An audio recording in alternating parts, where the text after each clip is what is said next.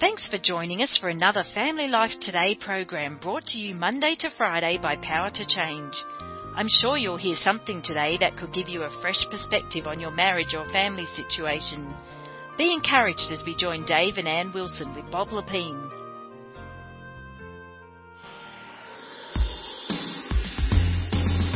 Instead of saying we want to raise mature kids, which can sound like, oh, that's labor intensive, it's like we want to raise joy filled kids, but it's really the same thing. It's like, how do you handle the big emotions and still be okay?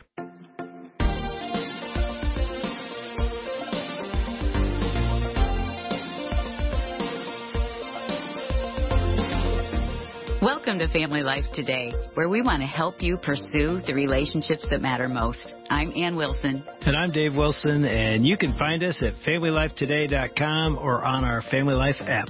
This is Family Life Today.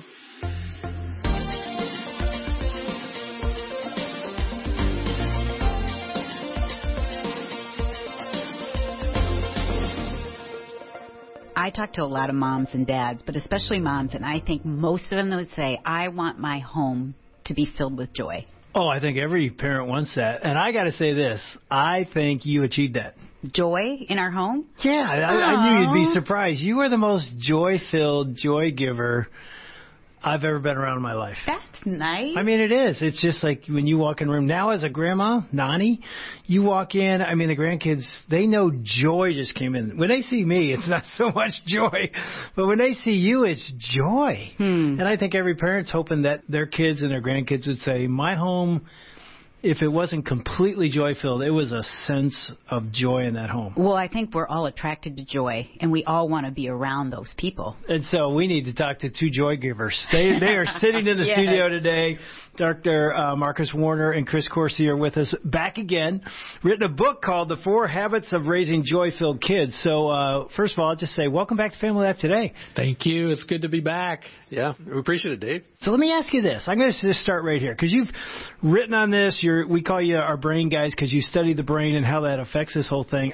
We did write a parenting book, and we never thought of joy being in the in the title.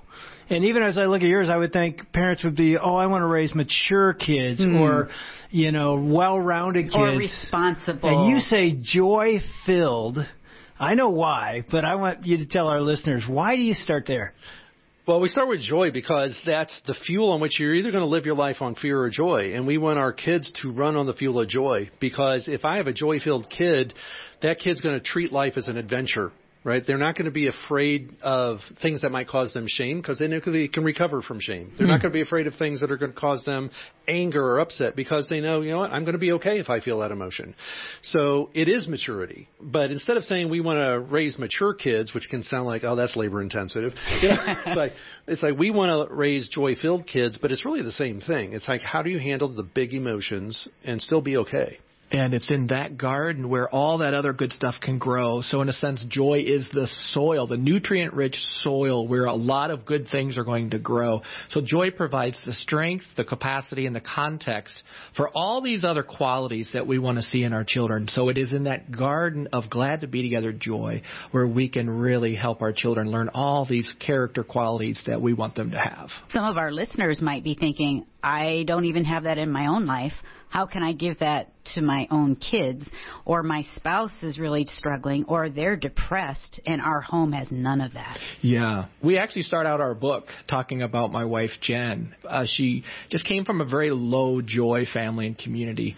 And so when I met her, it was a good day for her if she could get out of bed. So she struggled with depression and anxiety and so forth. And basically, it was joy and kind of what Marcus and I talk about in our book that really changed Jen's life. Now I'm watching this wonderful mother download and build joy with our sons. And I just think, wow, God, you've like breathed life into this woman that I am watching here. And she's now building joy. How? How did she change? Well, the first thing was just she worked with Jim Wilder, who's a friend of Marcus and I and kind of a mentor. So she learned about joy. She learned the language and she learned that joy is relational. She learned that joy is when people are glad to be together. That neuroscientists say you're the sparkle in someone else's eyes. So she started to very proactively, you know, connect with other people who could be glad to be with her. And joy grows as well as I can quiet myself. So in other words, if I'm exhausted, I'm not going to build joy. So she started to learn to rest, which is like the other side of the coin of joy. Because let's face it, when we're tired, we just can't build joy. It's too much work. It's too much of a climb. So basically, building joy with her friends and her community, as well as learning to quiet, learning to rest, just profoundly changed her life to the point where she's now passing on joy to our two sons, and it's amazing to watch. Well, I do remember, and correct me if I'm wrong, because you guys wrote the book, but the Four Habits of Joy-Filled Marriages, based on the acrostic plan, right? Mm-hmm. The P and the N both sort of dealt with what you're talking about, Chris. The play and the nurture rhythms or rest in your life are critical. Yeah, you know, I mean, let's face it, we've all interacted with people, maybe it was tickling or chasing with a bug, people who didn't know when to stop, mm, right? yeah. So Yeah. part of building joy is we know when it's time to stop so people can rest. Hmm. And people who don't know when to stop, they just keep pushing and pushing and pushing. And so play is one of the best ways to build joy. Our brain is wired for that. And so play is a great way. I love to play with my sons because you will hear laughter. Hmm. You will see smiles on the faces that we're all just having a good time. But we also know when it's time to stop because energy levels are getting too high or someone's looking too tired or it's just not fun anymore. So we're going to pause. So part of joy is just knowing, hey, it looks like you need a breather. I'm going to stop. I'm going to let you rest. That's part of the attuning. So when we talk about the infant stage of it, we're saying you start by attuning, and part of the attuning is recognizing when they've had enough. Hmm. And so we talk about doing joy workouts with your kids. And joy workouts is when you're playing with them and getting the joy energies high, then noticing when they've had enough and you stop and you rest together, but you're still together. You're still happy to be together, but we're resting together now, right? And then when they let you know, so you do this on their schedule. When they're ready for more joy, you, you know, you go back. We talked a little bit last time about the four habits. Let's review because we spent a little bit on the A, but it's A, B, C, D. Tell us what they are, and, I, and we've got to investigate a little bit more of this attuning thing. Sure. So um, attuning is A. B is build bounce, which is the idea of help them get back from upsetting emotions. C is correct with care. So we do have to correct our kids. You know, there are paths they get on we don't want them to be on. So we do have to correct, but correct with care means do the attuning and the building bounce first and then correct. And then the last one is develop skills relationally. We want our kids to be highly skilled. We want them to have really good disciplines. We want them to be not afraid of new challenges. So the best way to do that is by being relationally engaged with them in this skill building process. So that's the ABCD. Been a blessing for Jen and I, my wife. We have two sons who are 9 and 11. And we were training a lot of these relational skills before we had children. So it's been fun. You can know the theory. You know, I knew all this theory, Yeah. but Yeah. until I had children, I had no experience. And so it's been fun to learn. And one of the great things about all this material is look, we tell people in the book, good parents aren't the parents that do everything perfectly. Good parents are the people who get really good at repairing when they mess up. And so hmm. even though I train these skills, I still mess up all the time. And I just, I've gotten really good at repairing when I do mess up. So we're returning to joy. So as you're talking about attuning, you even talk about it with infants. Like if your infant's crying, you have a sad face so that you're attuning to them. I have a very vivid picture of my father with my daughter, and she's an infant, and she's crying. And you know, he's got the magic touch where like Yeah. Gran- Grandpa could get her quiet, and he picks her up, and the first thing he does is he just sticks out his bottom lip, and he goes, "Oh, you are so behoozed, such a sad story," you know, and he's just attuning with her with his voice and with his face, and she doesn't know what he's saying. Then he starts after the attuning, he starts literally bouncing her right? And then tickling her on and gets her back to joy. And within, you know, 90 seconds, she's okay again. And So how does that work with a three-year-old or a two-year-old that's screaming? right. How do you attune? And they say like, I hate you, get out of here. Oh, yeah. Yeah, yeah. Yeah, you know, I can remember vividly with my son during the twos, and, you know, Marcus and I say in the book that during that window of time, the brain's amplifiers turned on, so anger becomes rage. And so I can remember trying to help my son when he was in a glorious meltdown. you know, part of it I tell parents is we have to remember who we are. I'm the father here. so my job is to stay relationally anchored while he's losing it. And so I'm using my face, I'm using my voice, I'm comforting him. And so I might rub his back. If he lets me, you know, I might rub his back go, You're really mad. And every now and then he would come over to look at my face. Really? Yeah, he wanted to see my face, and then he would listen to my voice. Your your relational brain is actually primarily nonverbal, so it's not the words, but it's the voice tone that helps. So in that process, he's basically very angry, and I'm just trying to stay present and I'm uh, validating. You are really mad. Wow, I can see it on your face. And so there's no watch. judgment. No judgment. It's just a tune. Yeah. Okay, wait, wait, wait. Emotion. So we're walking yep. through the mall. He, they don't get the candy, and all of a mm. sudden they're on the floor oh, screaming yeah. their head off. Never our kids, but somebody oh, else's. Yeah. yes. But you're attuning even right there, like you are. Do you get on the on the floor too? And I would get you get down to their level yeah. and go. You are really mad here, and you know what? I there's more I want to tell you here, but I can't talk to you when you're like this. We're going to have to take a deep breath and we're going to have to calm down. So I would take a deep breath. And the, there's this thing called mirror neurons in the brain. So when you see somebody do something, your brain responds accordingly. So I will do what I want my child to do. So if I say take a deep breath, I'm going to take a deep breath. And I'm going to use my body language. So I'm going to calm down. I got a story to tell you, but I can't tell you that until we're done. And most young children, they want to know what that story is, but we're going to calm down before we even do that. Because I won't engage, I won't try to converse or have a conversation about whatever it is the meltdown's about. The first thing we're going to do is we're going to get calm, we're going to get relational. When we're calm and relational, then we'll talk about what's going on, and that's where it's a little different than what a lot of parents intuitively do. They just they want to use words. We're going to Yeah. fix it. You better stop it. We're going to, you know. Wait till you get it. Oh yeah. oh yeah. Just keep in mind words don't help. It is their brain wants to see it in you. Well, you show me what I should do right now. Directly related to that is before about age four or five, the brain cannot understand a negative command. Okay, this part I was like, what? Yeah. oh, you Very should have heard her reading your book What? out loud. Yeah. Wait, wait, wait, wait. We're not supposed to give a negative command. So Right. explain Yeah. that. So, like, let's say your kid's having a meltdown in the mall. You say, "Stop it! Do not do, you know, do not, you know, do that." What they hear is blah blah blah. Do that, right? Their brain doesn't know how to decipher the negative. So if you say, "Don't hit your sister," they're going like blah blah blah. Hit your sister. So what they're actually relying on um, is they are reading your body language.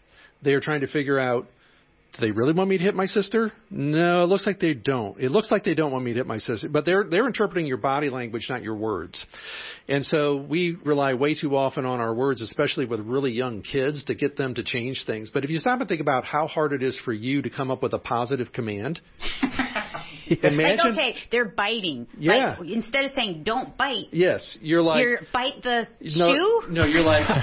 Let's be gentle with your sister. Let's Okay. be kind to your sister. Let's do this. Or, uh, you know, if they're reaching out for the stove, you're like, put your hands down by your side. You know, you, you, but if you stop and think about it, it's really hard for us to think about what would the positive command be. Think about how hard it is for their undeveloped brains to take your negative command and flip it around to a positive thing they're supposed to do. But why can they? Their first response is no.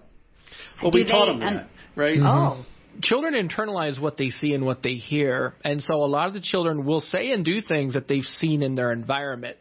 So keep that in mind. Children literally are sponges. They will absorb whatever's in the environment, good, bad, or ugly, and you will see that they will be responding like a parent or like somebody else in the family doing something, and you might think to yourself, where in the world did they learn that? and it's like, oh, wait a minute. Yeah. Yeah, and that's just it. You don't have to have done it to your kid. They just have to have seen you do it to someone. And their brain will go, oh, that's how I'm supposed to act Yeah. if that ever happens to me.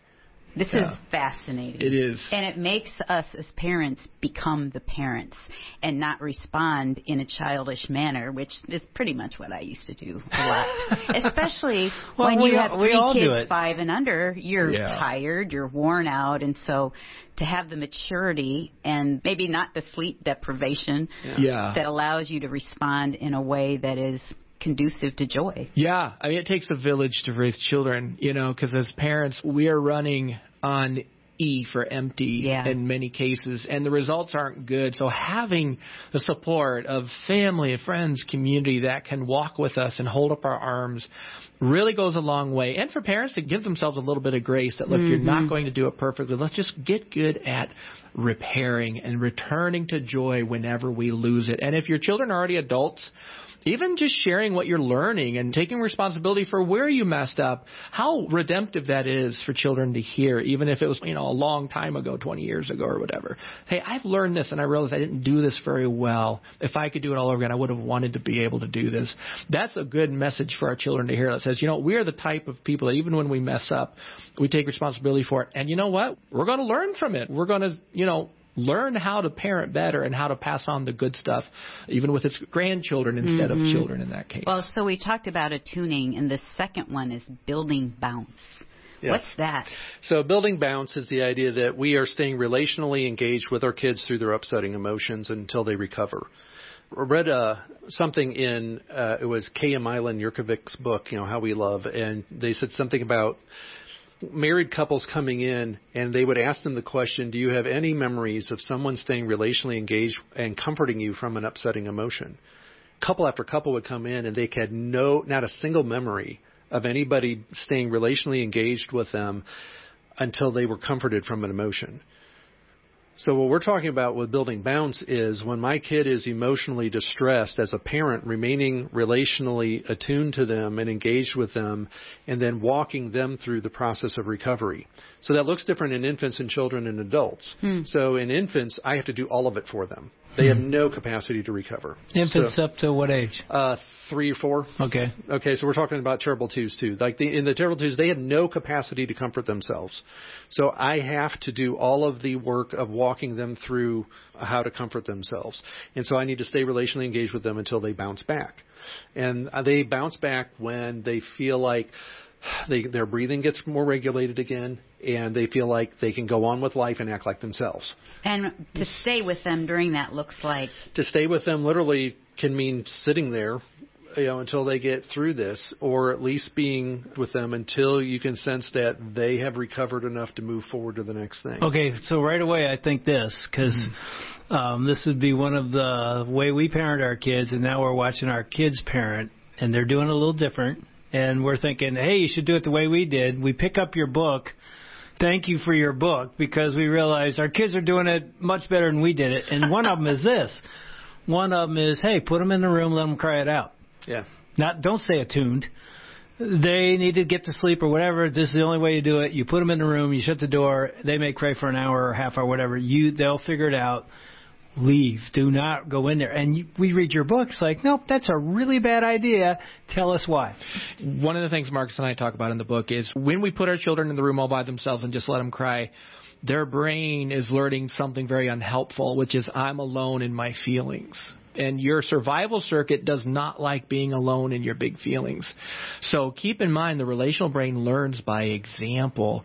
So when we sit with them and we help them quiet, so with that example, we had a chair in our house, and so whenever our sons are losing it, we would go sit with them and just quiet we just quiet. So we practiced it to teach them and show them this is what we do. Hmm. so you would pick them up, take Pick them, up, to the chair. go sit down, and we're going to quiet. And oh, you held them. Mm, yeah, Yeah. If they're small, if we would hold them, you know, maybe rub their back.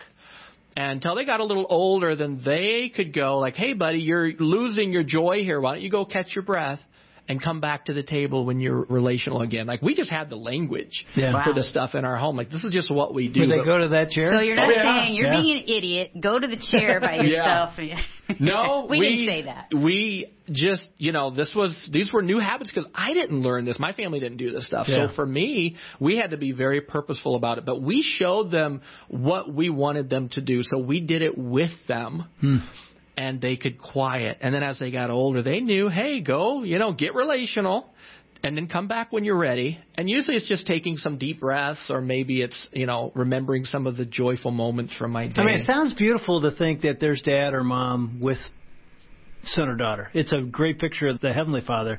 But let me ask you this, because you guys know the brain science so much better than almost all of us. Is All it us. is it also true that when you say, "Hey, go to your room, cry it out," or whatever, and nobody shows up, does their brain start to say, "Oh, nobody's coming"? I'm alone. Nobody's ever going to show up. Is that true? It can be. Yeah.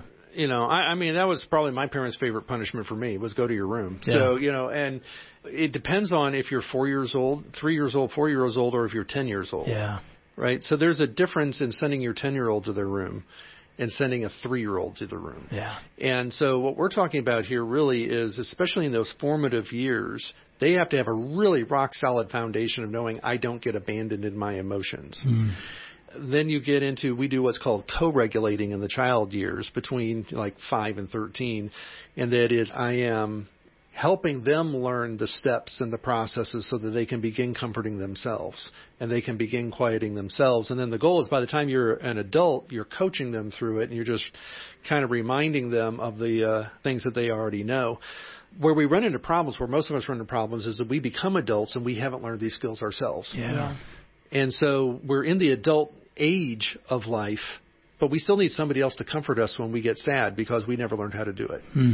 And so that's what we're talking about is a lot of us, the repair that we need in our own lives is learning how to bounce back from certain emotions.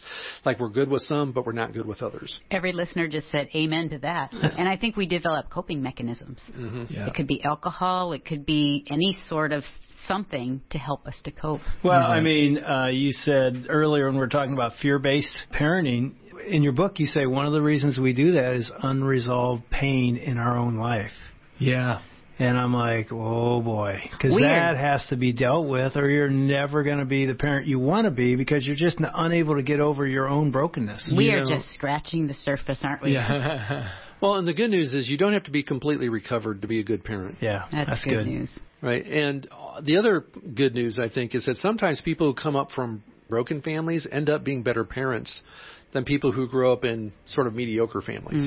And so some of those people actually become very good parents. And uh, I think there's some hope there, too, that you don't have to be fully recovered from all your stuff to do this, right? You just need to develop these habits and these skills. But along the way, when you find that there are some things you just keep banging your head against, it's usually because there's an emotion you have not yet learned how to return to joy from.